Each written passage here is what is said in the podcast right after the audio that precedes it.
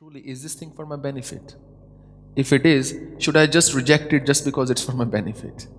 Which is the psychology of a teenager, mostly. So when uh, something is of uh, a child's benefit, you have to think, is it truly in my benefit? If it is, then who stands to gain? Ultimately, if you earn well in life, if you lead good lives, it's your profit. And if you don't, it's your loss. Parents are not there to take to partake of your earnings or anything. They're actually saying it for your benefit. And they're thinking you are still young, a green bean, you can change, but they're already in that ripe stage of their life where they can't change. They cannot change, or it's harder for them to change.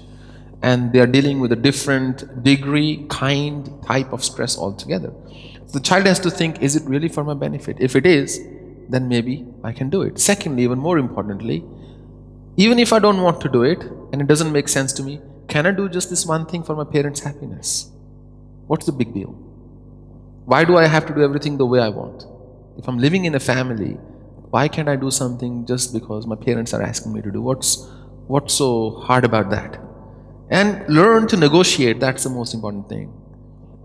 Learn to say, look, it's very hard for me, I can't do this thing, but for you, you want me to, I will do this but can I get a discount elsewhere kind of thing, you know.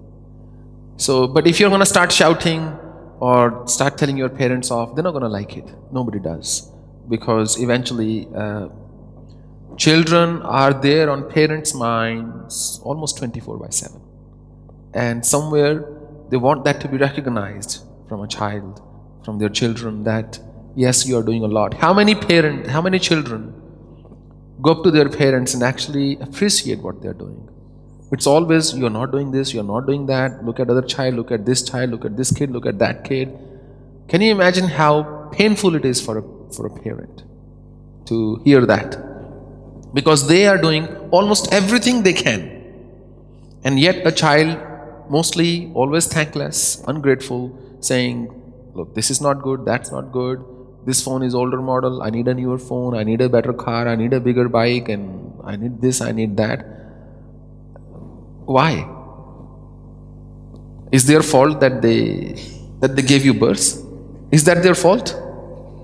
Do you want to punish them for that? Have you ever gone to your parents and said, Look, please tell me, how can I help you? Can I do the dishes in the kitchen? Can I mop the floor? Can I cook something for you? Tell me, you want marks? What will make you happy? Have you ever gone to your parents and asked this question, what would make you happy? You repeatedly tell them what would make you happy. I want a new, uh, you know, I want to update my wardrobe or, or whatever that is. Constantly about your own desires and own desires and own desires. And that becomes the way of life then. You grow up and you're more disturbed because you have always thought about your own desires and your parents worked, you know, really hard to fulfill them. And you think the way to happiness is getting fulfilled, getting your desires fulfilled. As a child, I ask you, what are you doing for your parents? And what makes you think that you don't have a responsibility towards your parents? I think the moment you learn how to speak, the moment you can walk, and the moment you are able to think, you know, you're going to school on your own, your, your responsibility towards your parents also begins at that moment. Whatever little that may be. Have you ever gone and ironed clothes saying, Look, I'll iron these clothes? Or have you ever helped them folding your, your clothes? Why, why this expectation that my parents have to do everything for me?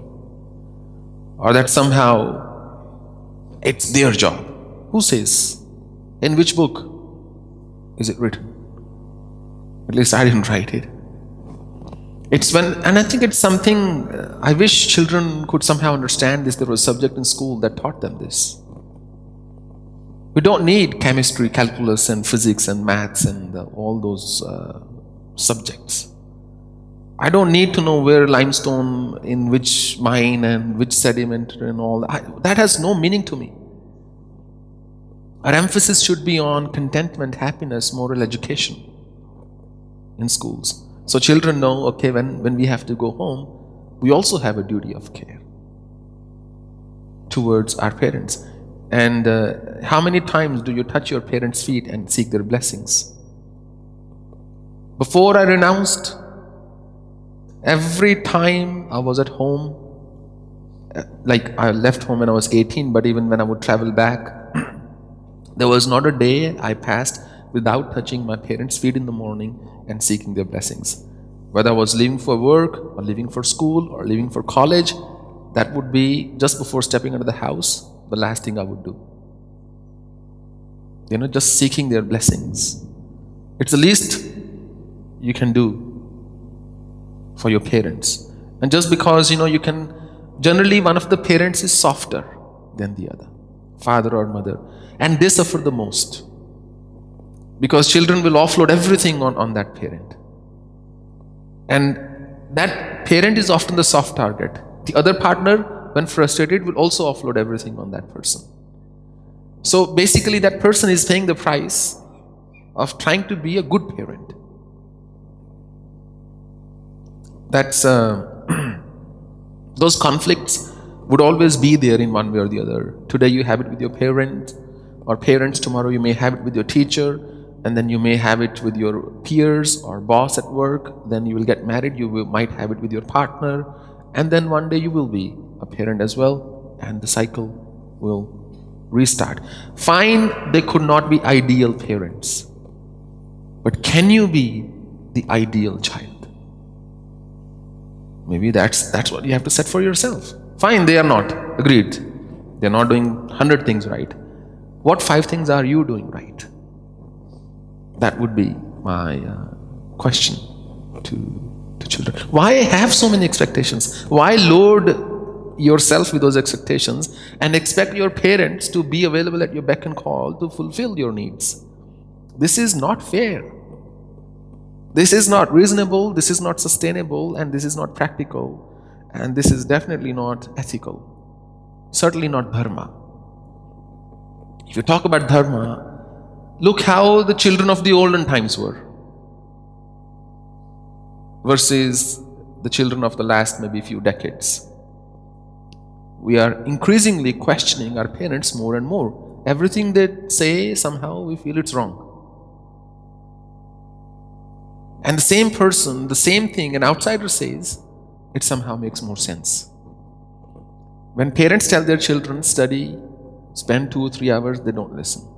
When they come to me and say, spend two, three hours, they start listening. It's exactly the same instruction, same piece of advice. But somehow when parents are saying, they say, bolte rehte inka kya hai?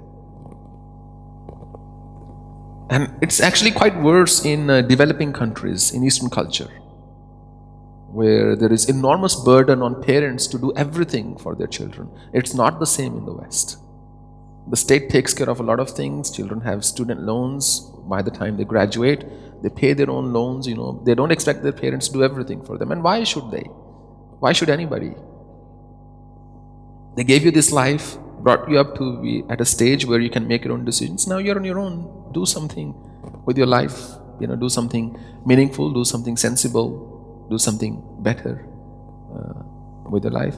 Otherwise, you will end up leading a life of uh, great dissatisfaction. I feel. I could be wrong, but I don't think I am, at least uh, not for the most part. And, uh, and I've simply told you the way I lived my life. I've simply told you the way I lived my own life with uh, my parents.